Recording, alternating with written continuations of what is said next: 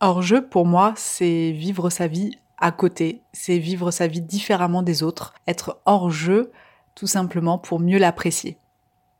Bonjour Flavie. Bonjour on s'est contacté euh, via Instagram et euh, tu m'as fait part de ton envie de parler un peu de ton histoire, euh, sur en particulier les difficultés que tu as à concevoir un enfant avec ton mari et ce que tu as fait pendant toute cette période de vie et, la façon dont tu commences un peu ton business, peut-être à en vivre un jour, mais l'entreprise que tu as créée essentiellement autour de, de l'attente. Oui, tout à fait. Donc c'est ça. je suis en parcours du coup PMA pour essayer d'avoir un enfant. Du coup, j'ai créé il y a a peu de temps, voilà, la, société Baby Hope, qui est euh, pour l'instant une activité euh, complémentaire, on va dire, et euh, qui un jour, j'espère, pourra être voilà mon activité principale et, pouvoir vivre, on va dire, de, ma passion, de, mes combats qui sont devenus finalement pour moi ma force actuellement. Ouais, ben, on te le souhaite parce que moi qui te suis sur Instagram, je, je trouve ça super et, et j'espère que tu donneras envie aussi à nos, à nos auditeurs d'aller découvrir un peu ton, ton site. Est-ce que tu peux nous donner euh, l'adresse euh, internet de, ton site et ton Instagram pour commencer? Oui, alors euh, du coup donc c'est babyhope.fr, donc babyhope le hope H O P E, c'est bébé espoir du coup en anglais et sur Instagram et Facebook c'est babyhope.fr.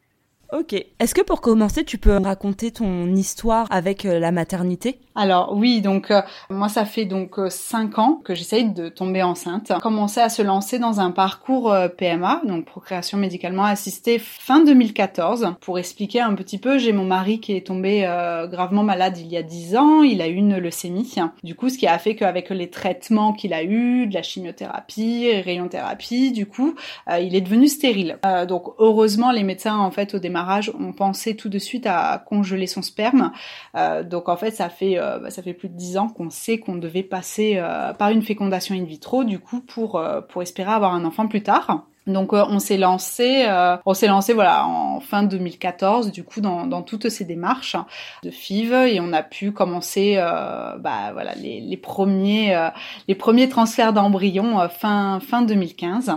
Est-ce que euh, déjà euh, à ce stade, quand vous avez traversé ça avec ton mari, est-ce que ça a eu un impact euh, sur, ton désir d'enfant ou est-ce que ça a été un accélérateur Qu'est-ce que cette maladie, qui est quand même pas rien, a eu comme impact sur la maternité future alors, ben, c'est vrai que c'est, euh, on avait ce désir d'enfant déjà, on en parlait depuis le, début de notre vie de couple, on va dire. Donc ça faisait déjà trois ans à l'époque quand il est tombé malade qu'on était ensemble. Donc bon, on en parlait, mais bon, c'était pas quelque chose de, concret pour le moment. Euh, voilà, parce que moi je commençais euh, tout juste mon premier boulot, lui il était encore dans les études, donc donc ça a pas impacté au moment où il est tombé malade vraiment ce, ce désir d'enfant. Et euh, par contre, voilà, le, le fait de savoir qu'il y avait une solution, malgré le fait qu'on savait qu'il allait devenir stérile, mais le fait qu'on savait que on pourrait très bien quand même avoir des enfants. Du coup, on était quand même rassurés. Enfin voilà, on avait fait tous les deux des études en biologie, donc on savait très bien comment ça marchait. Du coup, c'était juste voilà, ça mettait quelques bâtons dans les roues, on va dire, mais on, savait qu'on pourrait très bien avoir des enfants euh, plus tard, quoi. Donc euh, c'était pas notre priorité euh, du moment, quoi. Au final, très vite dans votre vie de couple, il y a eu euh, une première épreuve quand même importante à, surmonter tous les deux. Oui, tout à fait. Comme, comme on disait, ça faisait que trois ans qu'on était ensemble. Moi, j'avais déjà eu euh, une opération du dos, une, une grosse scoliose à opérer. Euh, donc ça avait été déjà au démarrage bah, lui qui m'avait soutenu à ce moment-là. Un peu la peur d'être paralysée, tout ça. Et un an après, bah, c'était à son tour du coup, où là il y a eu ce rapport à la mort parce que du coup, bah, on avait vraiment peur, euh, peur de ce qui allait arriver. Euh, surtout que bah, du coup il était suivi à Paris, moi j'étais à Tours, il y avait beaucoup de distance aussi pour les traitements, tout ça. C'était, ouais, ça a été vraiment assez compliqué à ce moment-là de, de tout gérer quoi ton mari, il a, été guéri rapidement et, ou, pas Et à partir de quand vous avez euh, commencé à discuter de faire un enfant tous les deux? Alors, ça a pris euh, presque quatre ans pour réellement euh, se remettre, on va dire, de la maladie.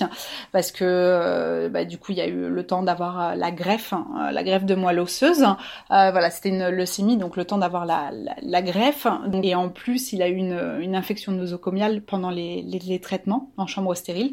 Ce qui fait qu'en fait, il y a une bactérie qui s'est logée voilà, dans, ses hanches, qui, pour faire court, a fait que malgré son jeune âge, il a dû avoir deux prothèses de hanches. Donc ça a entraîné trois ans de fauteuil roulant avant d'avoir les prothèses. Enfin ouais, il y a eu trois quatre ans en suspens total où ouais, il a fallu réapprendre à vivre un petit peu différemment et ça nous a déjà par cette première épreuve déjà beaucoup changé la vision de la vie parce que du coup du jour au lendemain en fait, il est tombé malade du jour au lendemain. On pensait juste que c'était voilà un coup de fatigue. On se dit, enfin, on se dit qu'on a envie de profiter de la vie à fond, quoi. Donc malgré le fauteuil roulant, bah, euh, on partait en voyage. Enfin, on faisait quand même plein de choses, quoi. Voilà, ça nous a ralenti, mais oui et non parce que ça nous a vraiment changé le regard, euh, le regard euh, sur la vie en tout cas. Et alors pour le projet enfant, donc c'est quatre ans après la maladie de ton mari, comment ça se passe? Vous passez directement en PMA et est-ce que tu peux nous raconter brièvement, puisque tu as déjà fait un podcast sur le sujet, je mettrai le lien d'ailleurs euh, pour ceux qui nous écoutent dans le descriptif de l'épisode. Mais est-ce que quand même, je pense que c'est utile pour qu'on en vienne à parler de Baby Hope, est-ce que tu peux nous raconter euh, ton parcours PMA à toi? Et aussi évidemment le passage avec euh, ta fille, enfin votre fille avec, avec ton mari, Marie-Charlotte. On a donc, comme je disais, 5 ans de parcours PMA. Donc j'ai eu en tout trois FIV. Euh, trois FIV avec euh, donc sept transferts d'embryons. Euh, donc sur la première FIV, j'ai eu trois transferts qui ont été négatifs. Sur la deuxième FIV, encore trois transferts. J'avais la chance de faire, d'avoir des embryons qu'on pouvait congeler, donc ça me permettait d'avoir des chances en plus. Et c'est lors de la troisième FIV que euh, je suis enfin tombée enceinte. Et euh, donc la grossesse euh, au démarrage se passait bien jusqu'à la première écho où en fait on a détecté à notre bébé une, une malformation du cœur, ce qui fait que on savait qu'à la naissance, du coup notre bébé devrait se faire opérer après avoir normalement une vie tout à fait normale. C'était une opération, on va dire, euh, classique hein, pour eux. Hein. Mais en juin 2018, du coup, j'ai accouché de, ma fille, donc Marie-Charlotte, notre petite fille. Euh, on savait pas le sexe, on l'a su qu'à la naissance. Donc c'était la surprise. Et elle a dû euh, se faire opérer du coup à 8 jours de naissance, 8 jours de vie, voilà, pour, pour réparer son petit cœur. Et malheureusement, du coup, dans, dans ce drame, elle n'aura pas survécu en fait à l'opération. Ça a été beaucoup plus compliqué que prévu. La, la pathologie euh, voilà, était plus importante. En plus, elle était euh, vraiment euh, toute petite à la naissance. Enfin, voilà. Donc, il y avait beaucoup de choses qui ont fait que, bah, voilà, l'opération n'a pas marché. Donc, ça, c'était, voilà, il y a un an et demi. Vous aviez eu le temps ou est-ce que vous étiez projeté dans la vie avec cet enfant ou est-ce que l'annonce à la première écho d'une malformation cardiaque a freiné la projection? Totalement freiné, oui, parce que euh, bah, du coup, dès quatre mois de grossesse, on savait pas du tout où est-ce qu'on allait. En fait, il y a eu beaucoup de circonstances qui ont fait que euh, j'ai eu du mal à me projeter, même si, enfin, voilà, pour nous, euh, elle allait vivre et tout donc euh, mais on était enfin il y avait beaucoup de choses. C'est-à-dire qu'en plus on était en train de construire une maison donc on a dû euh, déménager. Donc on était dans un petit appartement avec juste une chambre le temps d'eux. Donc on n'avait pas préparé euh, vraiment sa chambre. On avait acheté vraiment juste un petit berceau une table à langer et c'est tout. Mais on n'avait quasiment rien décoré parce que ça serait après dans la maison genre deux trois mois après sa naissance. Enfin donc il y avait voilà, on avait acheté juste le strict minimum. En plus on savait pas le sexe. Donc du coup ça a fait que euh, bah c'est vrai que pour se projeter, c'était vraiment la surprise à la naissance et je regrette pas. Mais quand même pour se projeter c'est un peu moins facile. Et est-ce que tu as aimé être enceinte? Oui, oui, euh, ça, je, je, rêve de revoir une grossesse. C'est juste magique euh, de, de, sentir euh, son bébé à l'intérieur là-dessus. Enfin, oui, oui, c'était, enfin, quand même une belle grossesse malgré tout le stress que c'est surtout le stress, la peur pour le bébé que j'ai eu. Mais après, la grossesse s'est très très bien passée. L'accouchement s'est très bien passé aussi. Je, je, je refais ça demain sans aucun problème. Et est-ce que tu te considères maman ou est-ce que tu considères ne pas avoir eu accès à la maternité euh? Alors ça, c'est une question qui est pas toujours facile à répondre. J'avoue, moi, de mon côté, il y en a beaucoup qui se sentent vraiment maman. Moi, j'ai du mal à me dire que je suis maman. Euh, en plus, du coup, on me l'a enlevée à 24 heures de naissance. Tout de suite, elle a été euh, voilà en service de réa néonat. Donc du coup, enfin, j'ai pas eu ce lien. On me l'a arraché de suite. Donc du coup, c'est vrai que c'est compliqué. Je trouve ça intéressant d'avoir cette écho là parce que chaque femme qui vit euh, un deuil pareil euh, a son vécu à elle. Et, c'est vrai que les témoignages qu'on a entendus, on, entend euh, peu finalement cette analyse-là, mais c'est la tienne et je trouve ça très intéressant du coup que tu apportes un point de vue peut-être un peu différent et peut-être que d'autres femmes se reconnaîtront aussi dans, ton témoignage à toi du coup. Tout à fait. Voilà, malgré le fait que, on va dire, j'ai été maman huit jours, je considère vraiment qu'on est maman à la naissance. Finalement, c'est là qu'on réalise en fait. À ce stade de votre vie avec ton mari, vous aviez déjà du coup vécu des épreuves assez lourdes pour euh, un couple, enfin pour même pour une vie, euh, une maladie grave, euh, un parcours de PMA, le décès d'un bébé. À ce moment-là, quel impact ces épreuves ont eu dans ta vie? Alors, j'avoue que c'est encore ce que je pense maintenant. Des fois, je me dis, mais c'est pas possible, je suis maudite. Euh, on se dit, c'est pas possible, on a la poisse, quoi. Enfin, à un moment donné, on a toujours tout bien fait dans notre vie et on se dit que enfin c'est pas possible il y a quelqu'un qui nous en veut quoi. Enfin je veux dire euh, pourquoi ça s'acharne tout euh, sur nous quoi? Alors au démarrage pour la maladie de mon mari on s'était dit bon bah au moins on a eu ça en début de vie on va dire. Et du coup la retraite et tout ça va être nickel quoi. Après on va être débarrassé quoi. Euh, la PMA on va dire je je le vis pas aussi enfin aussi mal que la maladie par exemple ou la perte de Marie Charlotte on va dire que c'est bon des bâtons dans les roues mais ça se fait. Mais alors là la, la perte de, de notre fille ça a été enfin la C'est juste pas possible de vivre ça, quoi. C'est vrai que oui, on se pose vraiment la question euh, si on n'a pas été euh, envoûté. Mais euh, tu vois, j'ai eu il y a quoi? Il y a une bonne semaine, tu vois, une réflexion où, en me posant un petit peu, je sais plus où est-ce que je l'ai écouté et euh, je crois que c'est d'ailleurs dans un podcast parce que je me suis beaucoup mis à écouter des podcasts. Quelqu'un qui disait que si mon mari n'avait pas été finalement une bonne personne, peut-être qu'il aurait pas survécu à tout ça. Finalement, je, retourne le problème à l'envers en fait. En y réfléchissant, c'est une, deuxième chance qu'on lui a offert. Quand tu le vois de cette façon-là, je me dis qu'en fait, ben, et c'est ce que je disais encore il y a pas longtemps, t'as intérêt à profiter de ta vie en fait parce qu'on t'a offert une deuxième chance quand même. Donc, t'as intérêt à, voilà, à faire tout ce que t'as envie. T'auras peut-être pas d'autre chance. Et peut-être que tout ce parcours qu'on a enduré fait que maintenant, on profite beaucoup plus et euh, c'est vrai que par rapport à d'autres gens, on profite beaucoup plus de chaque moment. C'est-à-dire, on a un week-end de libre, bah, allez, on part, on, voyage. Voilà, c'est des choses qui finalement nous, nous font, euh, oui, nous font apprécier chaque moment qui peut se passer. Alors pour Marie-Charlotte, c'est un petit peu différent parce que mon mari, lui, euh, justement, arrive à positiver là-dessus, à trouver des choses positives. Moi, j'ai encore un petit peu de mal, j'avoue. À part, bah, justement, cette création de, de Baby Hope, j'ai vraiment eu envie que ce qui m'est arrivé, puisse vraiment servir à d'autres personnes en fait, que ça puisse aider d'autres personnes. Après tout, c'est comme ça aussi que des fois, certains événements permettent euh, bah, de rencontrer des personnes. J'ai fait de très belles rencontres de mamans, d'autres mamans qui ont perdu leur enfant, des liens qui se sont soudés. Et justement, pour les un an de Marie-Charlotte, hein, j'ai vraiment voulu marquer le coup. Et donc, j'ai lancé euh, voilà ma, petite entreprise. J'avais vraiment envie de marquer le coup et que sa venue euh, sur Terre, on va dire, puisse m'apporter quelque chose en plus finalement. Et ton mari, tu dis qu'il a une vision, il en peut en sortir du positif. Est-ce que tu peux nous dire euh, quoi? Enfin, quels sont ces, éléments positifs qui... Ah bah alors, lui déjà, bah, c'est vrai que les hommes ne vivent pas la, la chose de la même façon parce que eux ne vivent pas la grossesse. Donc, c'est vrai que moi, je le viens plus mal que lui parce que du coup moi j'ai vraiment subi la grossesse, la césarienne, enfin voilà tout, tout ça à côté, la suite, euh, le retour de couche, tout ça, enfin voilà. Il y a tout plein de choses alors que lui finalement bon la grossesse oui il m'a vu mais en fait il a vraiment réalisé, euh, il a été papa lui huit jours. Vraiment mais il le dit, il le dit tout ça par contre il le dit au FA, voilà moi j'ai été papa pendant huit jours, voilà. Et il a vraiment profité de chaque moment avec elle. Ça l'a vraiment transformé là-dessus, où vraiment il a réalisé que bah oui, il pouvait être un très bon papa.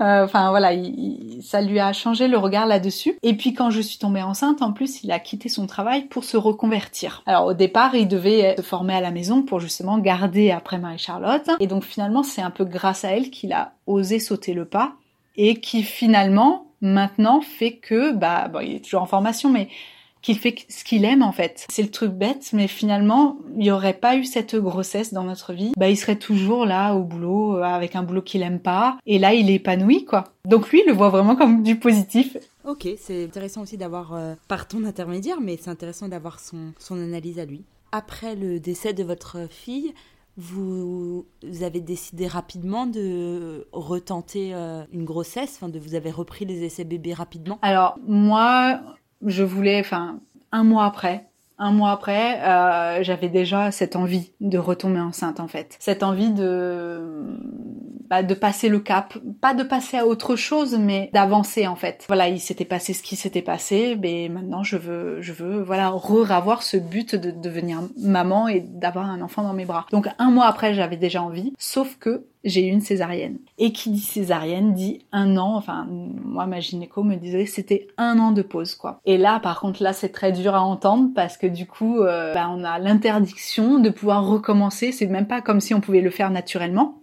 en cachette, on va dire. non, non, là, euh, on, peut vraiment pas. Et là, ça, là, c'est frustrant. Vraiment, c'est hyper frustrant parce que, euh, bah, en fait, on est pendant un an en stand-by. Notre vie euh, bah, est en pause. Où j'ai, moi, j'ai eu l'impression de même redevenir, enfin, revenir trois ans auparavant finalement, comme si, bah, on n'avait rien fait en fait, et qu'il fallait tout recommencer. Horrible horrible. Ouais, c'est euh, c'est une sensation trop bizarre et on a cette envie quoi, enfin cette envie de redonner la vie et pas la mort quoi. Donc j'ai accouché fin juin et on s'est relancé en avril donc 2019. Dix mois après, j'ai réussi à, avoir deux mois, c'est ça. Et euh, on a pu reprendre voilà en avril euh, d'après. Euh, donc on est reparti en PMA. Du coup, on avait, il nous restait trois ans, quatre embryons congelés. Donc du coup, on a pu faire un transfert en avril qui n'a pas marché, un en juin et un en octobre. Donc les trois qui n'ont pas marché, plus un embryon qui s'est pas décongelé. Donc donc voilà. Là, on a plus, on va dire, de petits frères ou de petites sœurs euh, réels, de la même portée, je dis, de Marie-Charlotte. Donc euh, là, on va être obligé de, bah voilà, de repartir à zéro. Le fait d'avoir eu Marie-Charlotte, on peut repartir à zéro au niveau des fives. Voilà, ça c'est l'avantage, on va dire, c'est qu'on peut avoir euh, quatre nouvelles fives entières. Est-ce que la malformation cardiaque de Marie-Charlotte avait un rapport quelconque avec le fait qu'elle ait été conçue par FIV ou ça n'a rien à voir? Ah non, non, non, vraiment rien à voir. De toute façon, ça a été éprouvé que euh, des bébés euh, éprouvettes, on va dire. Il euh, n'y a pas de pathologie en plus. Non, nous, c'est vraiment le bah pas de chance. voilà, il n'y a même pas d'explication. on a, j'ai fait une amniosynthèse, donc au niveau génétique, il y a rien. C'est vraiment coup de pas de chance en fait. Les cardiopathies congénitales, c'est un enfant sur 100 à la naissance. C'est beaucoup. Après, évidemment, c'est souvent ça se voit pas, souvent c'est anodin. Donc euh, voilà, mais bon, on est mal tombé encore une fois, on va dire. Mais c'est donc mais c'est rassurant d'un certain côté en se disant que la prochaine grossesse, ça aura rien à voir. C'est-à-dire qu'il y aura pas ce truc où on se dira ah, mais il risque d'avoir la même chose euh, euh, parce que c'est quelque chose qu'on porte en nous même pas en fait. Donc bon, ça permet aussi de plus facilement se, se projeter sur une autre grossesse c'est précisément cette période d'attente des 10 mois entre fin juin 2018 et euh, avril-mai 2019 euh, que pour toi euh, est venue l'idée de créer Baby Hope. En fait, c'est précisément cette, cette, année extrêmement difficile pour toi, d'attente et d'attente injuste, d'un nouveau coup du sort où tu es au plus mal, mais dans ce moment-là, il y, a ton esprit créatif ou ton envie de d'aider ou de, tirer, voilà, de, créer quelque chose, quoi. C'est surtout que euh, quand, quand je l'ai perdu, du coup, j'ai découvert Instagram, en fait. Et j'ai découvert toute une communauté de mamans, donc de mamans qui ont perdu leur enfant, de pémettes, fivettes, des, des personnes qui sont en PMA et en FIV. Et en fait, j'ai découvert beaucoup de personnes qui finalement sont derrière leur écran incognito et où on partage sur nos vécus. Et ça m'a fait mais un bien fou, euh, vraiment mais mieux qu'une psy. Parce que pour en parler j'ai voilà j'ai pas pris de psy euh, avant euh, je crois janvier ou février. Donc on va dire que pendant six mois c'est ça qui m'a tenu vraiment hors de l'eau, c'est ces partages, ce soutien. Et en fait bah du coup moi je me suis vraiment relancée dans dans cette attente de, de nouveaux protocoles PMA du coup et en fait j'avais vraiment envie de rendre l'appareil on va dire j'avais vraiment envie de créer un endroit où on puisse retrouver euh, tout plein de choses euh, de, de positifs, on va dire, euh, pour pour le parcours PMA principalement parce que à ce moment-là, c'était vraiment là-dessus que c'était mon mon but, on va dire. J'avais envie d'avancer. Donc c'est ça qui a fait que euh, voilà j'ai eu envie oui de, créer. Et ça a été bah, le jour de la Saint-Valentin en fait. Honnêtement euh, le jour de la Saint-Valentin euh, j'ai eu ce déclic chez mais en fait moi je trouvais des trucs à droite à gauche partout sur plein de sites différents. Et j'avais je m'étais dit mais pourquoi on met pas tout au même endroit en fait? Et j'ai eu voilà j'ai eu l'idée ce jour-là Parce que ça, ça en fait, ça n'existe pas ce concept encore. Euh. Ben, en fait, il y a, euh, y a plusieurs sites. Euh, il y a par exemple Aurélie de Mon Arbre pour la Vie qui a son site à elle, qui fait un très bel arbre de vie pour les parcours PMA que j'adore. Il y a par exemple Bénédicte des Résilientes qui a fait un site internet avec des témoignages, plus un peu sous la forme de blog. Il y a le site fiv.fr par exemple, qui est un très bon site où tu as de l'actualité sur tout ce qui est PMA avec des témoignages. Voilà, tu trouves un peu des trucs à droite à gauche, hein. mais euh, voilà, j'avais vraiment envie de pas m'embêter à aller à droite à gauche.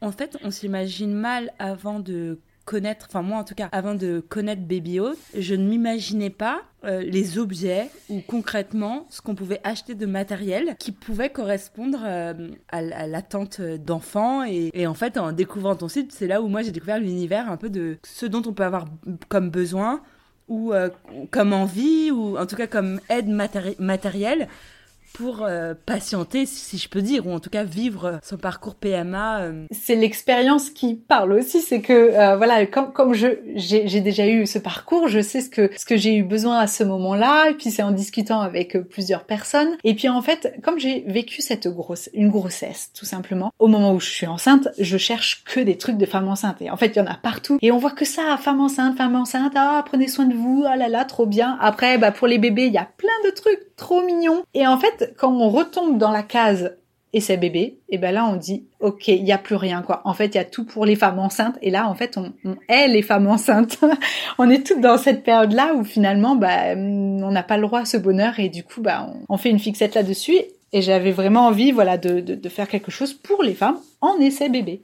Tu peux nous parler de ces choses dont peuvent avoir besoin ou qui peuvent aider les femmes en essai bébé? Alors donc donc sur mon site, j'ai regroupé plusieurs articles. En fait, il y a alors ce qui ce qui plaît le plus, par exemple, le, truc de base, c'est la trousse isotherme. C'est tout bête, c'est une petite trousse que j'ai créée, que je couds moi-même. C'est une trousse donc isotherme avec un, un tissu isotherme à l'intérieur pour garder au frais les piqûres qu'on a pendant nos protocoles.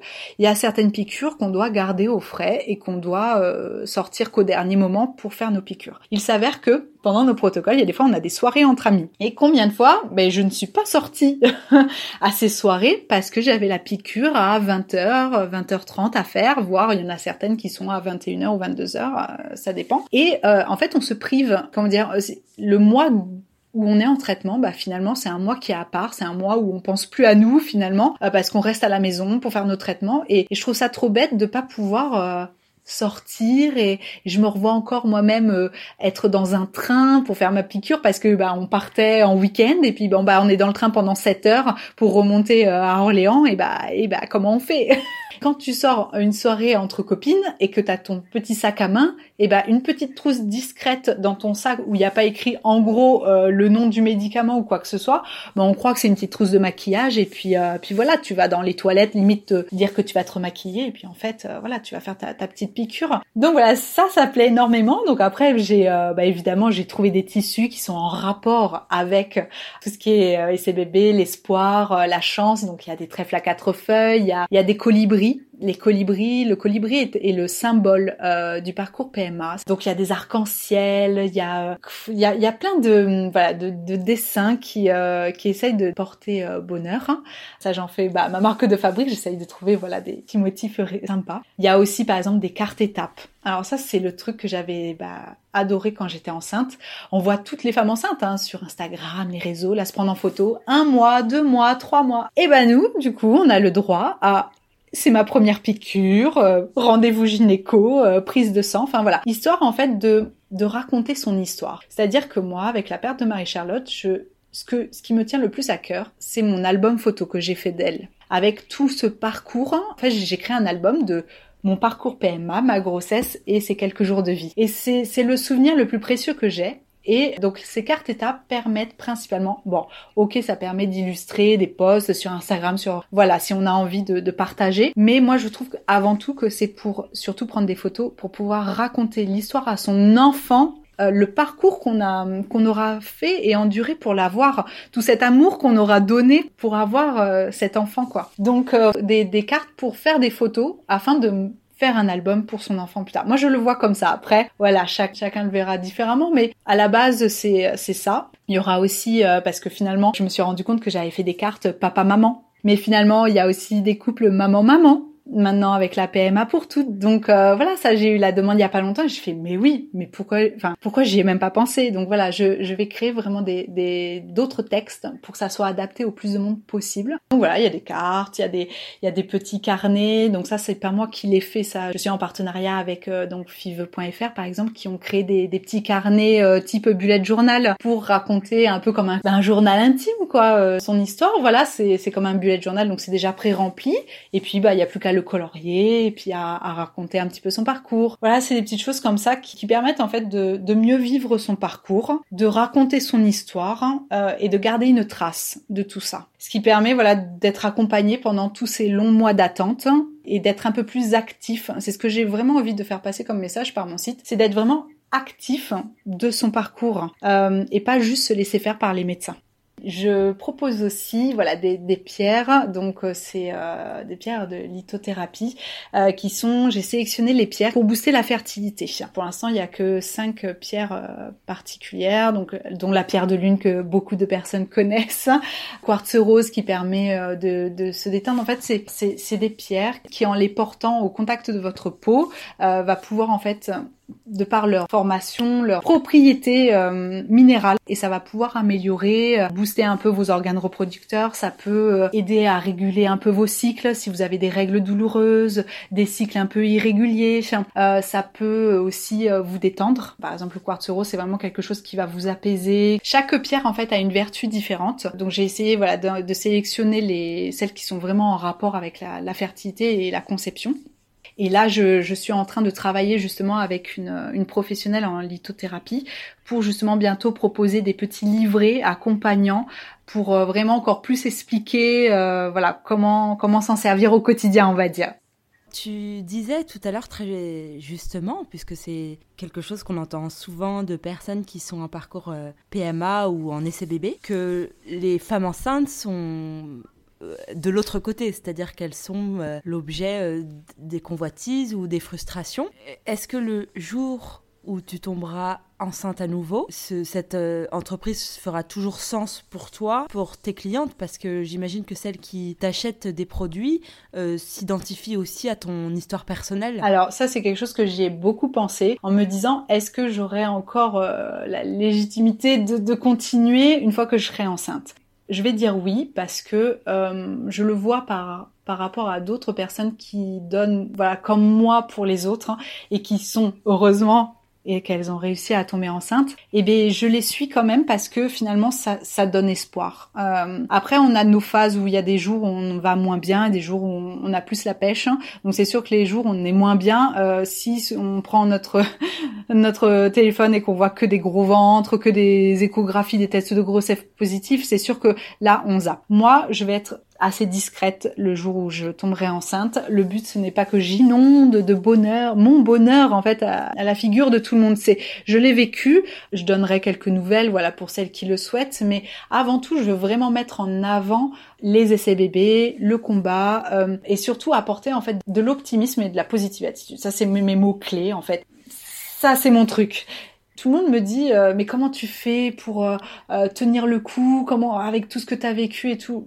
Oui, je dis pas que je craque pas dans mon lit le soir, qu'il y a des fois, franchement, j'en ai vraiment marre et j'ai envie de tout, tout plaquer. Mais euh, j'arrive toujours à retrouver cette force de me battre. Et puis mince, la vie est quand même belle, je suis vivante, mon mari est toujours là. Enfin, on a une maison, on a un travail. Enfin, et justement, j'ai vraiment envie de, de donner cette, euh, cet espoir bah, au plus de filles possible Voilà, pour, euh, pour ne pas perdre espoir dans ce long parcours. Oui, il est long, oui, il est difficile, oui, mais il ne faut pas s'arrêter de vivre. Et euh, c'est vraiment ce que j'ai envie de, de transmettre par tout ça.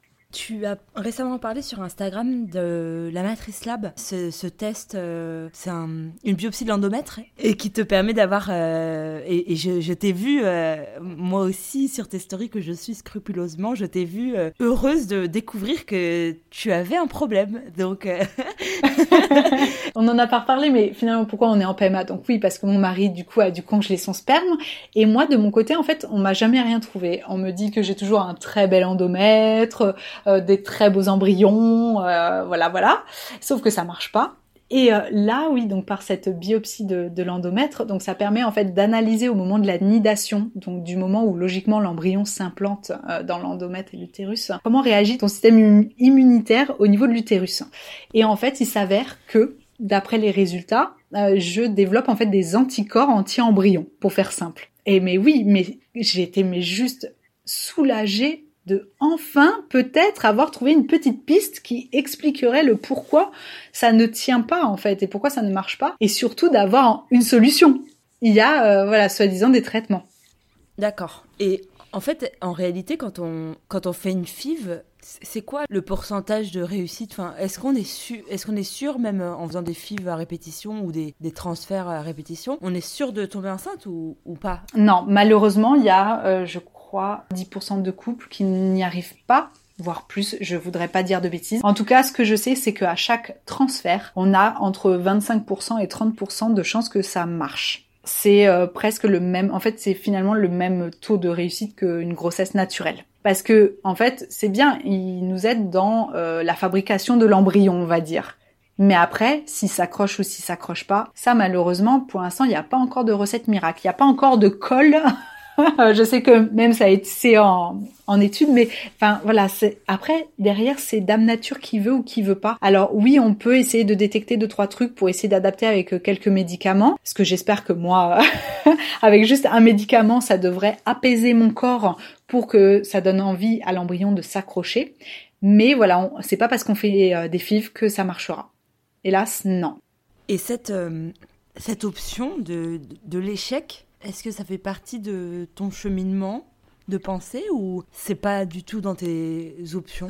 Ben, pour l'instant, on va dire que comme j'ai le, droit de repartir à zéro, je me dis que ça a marché une fois, ça devrait, j'espère, remarcher une autre fois. Je t'avoue que quand j'étais du coup à mon septième transfert, troisième FIF pour Marie-Charlotte, là je commençais vraiment à désespérer. Je me disais, oh, on attaque déjà la troisième FIF sur quatre remboursés. Je fais, mais euh, ça se trouve, enfin on va, enfin on va arriver à la fin que ça va, on va pas y arriver quoi. Comment on va faire? Alors avec mon mari, on s'est toujours dit que on continuerait, même si euh, parce que je, je vis assez bien, on va dire, les protocoles. Je j'ai pas trop d'effets secondaires comme certaines personnes, on va dire. Je réagis bien au traitement et je fais quand même plusieurs embryons à chaque fois. Donc je m'étais dit au pire, bah on payera, on payera en plus pour faire une cinquième FIV, une sixième FIV. Pour l'instant, on est vraiment dans cette optique où en plus, lui, il a encore suffisamment de paillettes de congelées. Donc la question ne se pose pas. On n'est pas en, en manque. Et surtout, ton âge, pour l'instant, permet... Euh, ah, t'as encore beaucoup de temps pour tomber enceinte, quoi. Voilà, c'est ça. J'ai, j'ai que 32 ans, donc euh, on va dire que voilà, jusqu'à 40. Non, là, dernièrement, on s'est donné jusqu'à 30, mes 35 ans pour euh, après, pourquoi pas, peut-être réfléchir à, à d'autres solutions. Peut-être l'adoption, peut-être, je sais pas. Est-ce que vous avez envisagé un don de sperme ou pas du tout? Parce que parfois c'est la combinaison euh, de deux personnes qui fonctionne pas. Alors, eh ben, le problème c'est que, alors bon, déjà on est deux dans un couple et qu'on n'a pas toujours le même avis. Donc, euh, on va dire que euh, là-dessus on n'est pas encore tout à fait d'accord. Mais c'est surtout aussi que les médecins, c'est pas parce que, bah, je sais pas, ça marche pas que, bah, finalement, ils vont nous accepter, par exemple, un don de sperme, alors qu'on a du sperme qui, soi-disant, il euh, n'y a pas de problème. Il y a ça aussi qui fait que, bah, en plus, c'est pas nous qui décidons non plus, quoi. C'est-à-dire, c'est comme le transfert d'embryon. Moi, j'aimerais bien en avoir deux, bah, les médecins, ils veulent pas. Voilà, c'est que hum, on fait pas comme on veut finalement. Quatre fives, ça a marché une fois. Là, on a trouvé la solution de la matrice lab. Allez, là, c'est sûr, en 2020, ça va marcher. ouais, ça va marcher. Est-ce que tu acceptes, euh, je te, je te, pose la question comme ça en plein milieu de l'épisode, est-ce que tu acceptes de revenir parler avec moi si ça marche? Ah oui, mais bien sûr, alors on prend rendez-vous, donc là, mon prochain transfert est en mars, donc à Noël, pour l'accouchement, mais avec grand plaisir. Alors, Flavie, on est le 13 janvier 2019. Donc, c'est quand? Tu m'as dit quelle date? Alors, hmm, en théorie, euh, si tout se cale bien, euh, je devrais accoucher le 3 décembre. ok, est-ce que tu pourrais venir parler pendant ta grossesse? Donc, on va dire après le premier trimestre quand même. Donc, euh, allez. donc, mars, avril, mai, juin. Ah, bah cet été. Ouais, cet été. Cet, été, on se donne rendez-vous pour que tu nous racontes ta grossesse là. On fait ça. On fait ça. Rendez-vous noté. Ok, alors euh, j'embraye un petit peu sur euh, une dernière question et puis peut-être qu'on pourra euh, conclure sur à nouveau sur Baby Hop parce que c'est quand même le sujet principal là, de, de l'épisode d'aujourd'hui cette aventure entrepreneuriale dans laquelle tu t'es lancée en réaction grâce euh, à des difficultés dans ta vie. Est-ce que tu as l'impression, euh, positive ou, négative, je ne sais pas, que ta vie s'est euh, organisée tant du coup sur le, plan perso, émotionnel, mais aussi professionnel maintenant, sur cette attente et cet espoir d'avoir un enfant? Mais oui, on va dire que ma vie tourne autour de ça. Je ne vis, enfin malheureusement, je ne vis que pour ça. Oui, non, parce que finalement, euh, bon, il y a, y a, ce côté perso où euh, voilà, ces protocoles, cette attente, tout ça. Bon, voilà, je, je, je, fais la part des choses avec, par exemple, Baby Hope, où j'aide vraiment d'autres personnes, où finalement, ça me fait pense pas forcément penser à mon propre parcours. Je sais pas comment l'expliquer, mais si je vois des filles qui tombent enceintes, que je suis depuis un moment, qu'on parle et tout, que ça va se refléter sur ma vie à moi. J'arrive à faire la part des choses finalement. En fait, tu prends un vrai plaisir dans cette aventure de création d'entreprise. Ah oui, mais en fait, ça a toujours été mon rêve de créer une entreprise. J'ai déjà, en fait, quand mon mari est tombé malade, euh, genre deux mois après, on s'était lancé, j'avais fait euh, une petite boutique de, de bijoux. À l'époque, c'était euh, la mode de la pâte Fimo. Donc j'avais fait une petite boutique en ligne comme ça. Mon mari m'avait codé et tout. Voilà, ça l'avait occupé. Bon, voilà, ça, ça avait duré quoi deux ans. Mais voilà, j'avais trouvé ça marrant. Et il y a, avant que je tombe enceinte, donc ouais, il y a, il y a trois quatre avec mon mari, on s'était mis tous les deux en tant que photographe de mariage, par exemple. Pareil, en auto-entreprise. Et voilà, on a ce côté où on a envie de créer, on a envie d'être euh, maître de ce qu'on fait. Euh, ça nous a toujours attiré. Et là, je suis vraiment heureuse d'avoir enfin trouvé le truc, voilà, la petite entreprise qui, je pense, peut aller loin et que j'ai vraiment envie de faire durer euh, le plus longtemps possible pour aider le plus de femmes possible. C'est génial, c'est quelque chose qui, ça sert aux autres. C'est pas que pour moi, c'est pas euh, c'est pas un, on va dire un business genre euh, pour vendre quoi. Enfin, oui, évidemment, je suis contente de pouvoir euh, en, vivre un petit peu, mais en fait, ça m'apporte tellement. souvent, les filles me disent merci pour ce que je fais pour elles, pour pour le sourire que j'apporte sur Instagram et tout ça. Mais en fait, mais elles se rendent même pas compte de à l'inverse ce que ça m'apporte. C'est juste énorme. Ton entreprise là, elle, elle grossit? Comment comment ça évolue? Alors je suis je suis assez contente. Donc, du coup, je l'ai lancé donc au mois de juin 2019, exactement pour les un an de Marie-Charlotte. Voilà. Donc là, on est à presque sept mois d'entreprise. Je ne pensais vraiment pas que ça prendrait autant d'ampleur. Au démarrage, ça s'est lancé doucement et finalement, j'ai de plus en plus, euh, bah voilà, de petites commandes. Voilà, je passe mes soirées, mes week-ends dessus, mais en fait, c'est un plaisir en fait. Je me dis, au lieu de regarder une série à la télé euh, sur Netflix, bah finalement, euh, je trouve ça plus sympa de faire un peu de couture. Ça me change, ça me change les idées, de, de voilà, de répondre à des filles qui ont des questions, à, essayer de les motiver. À, elles me motivent aussi du coup au passage, mais mais c'est génial en fait, c'est quand ta passion devient ton travail, c'est ce qu'on dit à chaque fois, mais du coup t'as plus l'impression de travailler et c'est tellement ça. Bon, c'est un petit peu dur de jongler entre mon travail salarial, parce que j'ai un, vrai métier, on va dire à côté, qui me prend ma journée et ça le soir et le week-end. C'est vrai que voilà, ça fait beaucoup de choses, mais on va dire que ça ça m'occupe bien l'esprit, on va dire en attendant. C'est mon petit bébé à moi quoi. J'adorerais tomber enceinte, être en congé maternité, prendre un congé parental pour, pour tester en fait, par exemple, voir comment euh, est-ce que j'arriverais à concilier juste en, en ayant euh, baby hope, puis bah peut-être jamais reprendre derrière finalement. voilà, je, on va dire que ça, ça serait mon rêve, voilà, de, de réussir à, à concilier mon, mon congé mat et congé parental avec euh, bah, le fait de faire décoller euh, Baby Hope parce que c'est vrai que je suis un peu frustrée. Il y a plein de choses que j'aimerais faire mais que je ne peux pas par manque de temps quoi. J'aimerais aller partout en France. J'ai déjà, j'avais déjà créé ça. Ça s'appelait le Hop Coffee. Euh, je l'avais fait sur Toulouse, du coup, vu que je suis toulousaine, où euh, finalement, en fait, j'aimerais rencontrer en vrai, voilà, les filles qui me suivent, qu'on puisse se rencontrer, échanger. Et euh, il y en a plein qui m'ont dit, mais pourquoi tu viens pas en Bretagne, à Lyon et tout. Mais j'adorerais faire ça. Et on en a pas encore parlé, mais là, je lance en février les premières Hope Box, les box de l'espoir. Ça, c'est mon grand projet. Donc ça, c'est des box abonnement. Au lieu d'avoir des box de grossesse, j'en reviens toujours à ça. Et en fait, il y en a tellement sur le marché où tous les mois on reçoit une box euh, qui nous suit pendant la grossesse. Bah là, j'ai euh, créé une box qui nous suit pendant nos essais bébés. C'est la première box où bah, je vous souhaite de vous désabonner le plus rapidement possible en fait. C'est ça le but. voilà Pour l'instant, euh, j'ai créé euh, 9 box pour que ça fasse vraiment comme les 9 mois de grossesse. C'est une box mensuelle où euh, on peut mettre en pause quand on veut et résilier quand on veut. Parce qu'on sait que des fois on a envie de déconnecter. Euh, il y a des fois on est en protocole, donc ce mois-ci on pense qu'à ça et, et voilà. Euh, donc finalement les neuf mois ça peut vite euh, tenir une année ou une année et demie. Qu'est-ce qu'on trouve à l'intérieur? C'est ça aussi qui, euh, qui va intéresser. Donc à l'intérieur il y a trois produits un produit pour euh, un article en fait pour euh, vous aider à booster votre fertilité. Il y a un produit pour prendre soin de vous, donc qui tourne autour du bien-être. Et il y a un produit qui est euh, sur la positive attitude, sur l'optimisme, voilà, comment garder positive attitude pendant cette attente. Et des conseils d'une naturopathe avec qui du coup je, je, travaille en collaboration, qui s'appelle Anna, qui me crée des, des fiches naturopathie. Donc chaque mois, il y a un thème différent avec des exercices à faire, voilà, pour que ça soit vraiment comme je dis, euh, pour que vous soyez active dans ce parcours. Et après, il y a possibilité de prendre l'option cocooning, j'ai appelé ça, je trouve ça sympa, pour justement avoir accès à des séances en ligne de sophrologie et de yoga de la fertilité.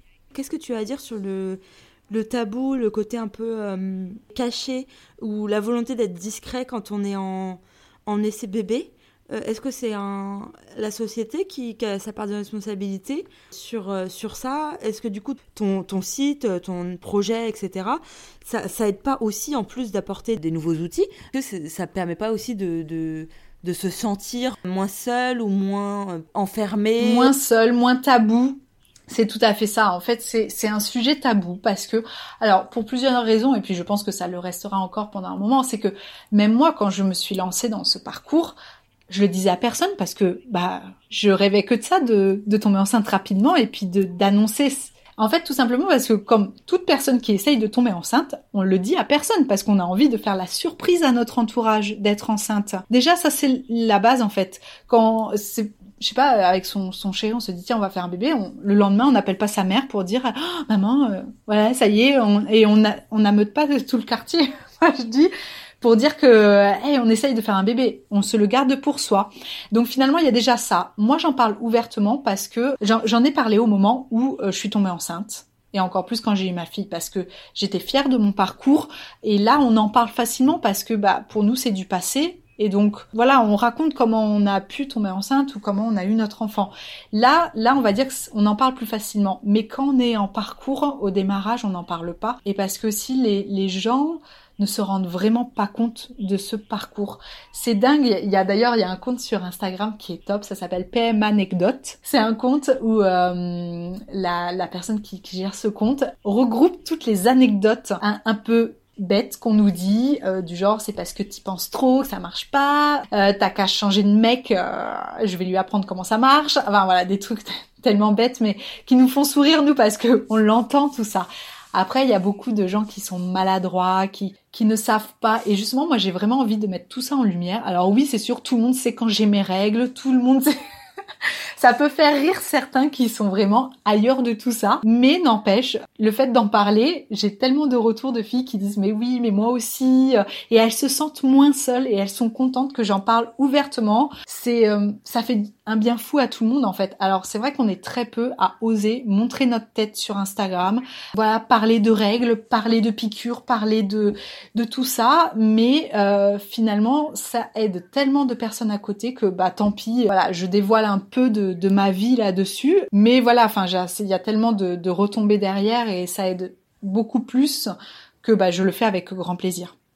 Est-ce qu'il n'y a pas aussi euh, le, le, côté, euh, comme c'est une attente pour laquelle on n'est pas sûr d'obtenir euh, un succès, il n'y a pas aussi l'espèce de tabou de, de l'échec ou le, la volonté de, de montrer toujours euh, ouais j'ai réussi ça j'ai eu un bébé je le montre euh, et beaucoup moins finalement bah, sur les réseaux mais aussi dans la vie en société on va moins s'épancher sur euh, nos, échecs et tout ça. Et puis parce que c'est dur aussi c'est à dire que je le vois bien quand on enchaîne du coup les échecs et qu'on en parle un petit peu autour de nous, et en fait les gens sont sont gentils et viennent à nos nouvelles et nous dire alors ça a marché, alors alors et en fait ça met la pression. Et puis, euh, ben en fait, quand on a le résultat que c'est négatif, je l'ai déjà fait où il y a euh, des fois où, bah voilà, je l'avais dit à des copines et tout, et puis bah tout le monde savait que j'avais mon test de grossesse à telle date.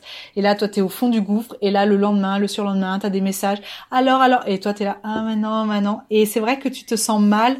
Et donc, tu te dis, à la fois d'après, je le dis à personne, et puis ça se trouve, je leur ferai la surprise voilà, c'est compliqué. C'est vrai que c'est compliqué à gérer parce que les gens ne savent pas aussi. Ils veulent être là pour nous, mais euh, en même temps, voilà, c'est pas que ça sera jamais euh, dit tout haut ça restera toujours un peu quelque chose tabou parce que ça reste quand même la sexualité, euh, la vie, euh, voilà, perso. Mais bon, ça fait du bien d'avoir quelques euh, personnes qui le crient haut et fort, je trouve, pour que. Puis ça fait avancer les choses aussi, c'est-à-dire que si ça peut permettre à certains gynécologues de voir un petit peu comment on le vit et pour essayer qu'on soit un peu moins des numéros à la chaîne, qu'on nous prenne un peu plus en compte quand ça fait dix mille fois que je dis que c'est pas normal que ça ne marche pas et que je demande des examens et que personne veut rien me faire et que je pleure, mais vraiment pleure devant la gynéco pour dire que je veux un examen et qu'elle veut bien me faire la matrice lab et que là je vais lui ramener un résultat. Enfin j'ai mince quoi. Enfin j'ai si ça peut voilà aider quelques personnes à gagner 2 3 ans euh, juste à faire un examen c'est il faut malheureusement il faut qu'on parle quoi. Et c'est pour ça que je suis très contente que je sois avec toi aujourd'hui sur des podcasts ça permet voilà d'avoir une visibilité aussi euh, plus grande et parce qu'on connaît toutes quelqu'un qui a du mal à tomber enceinte, que ça soit sa sœur, sa cousine, sa collègue de travail, tout le monde est concerné quoi. Moi, ce que je voudrais rajouter, c'est que quand on est en parcours PMA, qu'on enchaîne les échecs, on se tourne vers les médecines douces. Ça, c'est le truc que tout le monde, à un moment donné, va faire. C'est-à-dire que moi, la première, acupuncteur, ostéopathe, énergéticienne, médium, j'en ai, je les ai tous faits. Hein. Euh, on se tourne tous vers ça. Mais en fait, moi, c'est comme ça que je l'ai vécu quand je l'ai fait, euh, donc là, sur mes premières fives. Je, je, donne mon corps aux autres. C'est-à-dire que je, je donne mon corps aux médecins du centre PMA pour que ça soit eux qui fassent le bébé en fait. Pareil, l'acupuncteur, j'y vais, je m'allonge, je, je, laisse mon corps et je me rends compte, malheureusement, au bout de cinq ans, tu vois, que euh, bah, en fait j'ai jamais euh, été vraiment active. Alors oui, je suis à fond, je suis motivée et tout, mais je me laisse faire par les médecins et par tout ce corps euh, médical ou moins médical. Et là, ce que j'ai envie justement, par bah, tout ce que je crée là en ce moment, et principalement ma box, c'est de renverser la chose et que mais mince un bébé c'est ça se fait à deux et euh, logiquement on fait un peu de sport et on se donne à deux pour le faire ce bébé quand même. Ça se fait pas en claquant des doigts et en se faisant un bisou.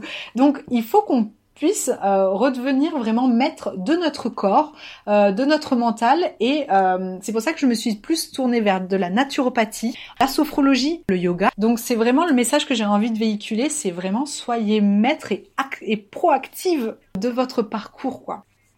Est-ce que tu peux faire une, rétrospective ou imaginer, mais peut-être que c'est pas possible et, peut-être que ma question ne, ne fera pas écho en toi, qui tu serais et à quoi ressemblerait ta vie si euh, tu n'avais pas eu, bah, euh, mhm. pas, le commencement, mais alors, oui, on en a beaucoup discuté avec mon mari. Il y a des fois, on en, on en rigole. Alors déjà, bah, je serais pas à Toulouse, je serais pas partie à 600 km de chez moi. Alors Honnêtement, je serais une fille beaucoup plus effacée, euh, beaucoup plus superficielle, j'ose le dire. Hein. À l'époque, j'étais très euh, très basé sur fallait avoir euh, fallait bien gagner sa vie pour être heureux, fallait avoir une grande maison, fallait avoir euh, tu vois des, des responsabilités au boulot euh, et moins de profiter de chaque petit moment de la vie et puis je ferais le même boulot et un boulot que j'aime pas aussi. Je me suis reconvertie déjà et et voilà, j'aurais pas eu ce courage de faire tout ce que je fais et je sais aussi que ça a renforcé notre couple, tout ce qu'on a vécu.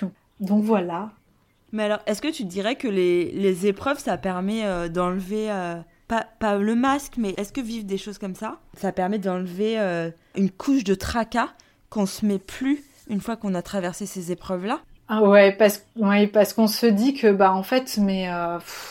on va dire un petit tracas de, la vie, je sais pas, la voiture elle est en panne, mais en fait, c'est rien quoi, c'est rien on a vécu tellement grave, on va dire, que que bah en fait les petits couacs de la vie de tous les jours, on les relativise beaucoup plus. Et c'est surtout qu'on va moins s'embêter avec les choses futiles, c'est-à-dire que je m'écoute beaucoup plus en fait. Voilà, ça m'a changé en beaucoup mieux.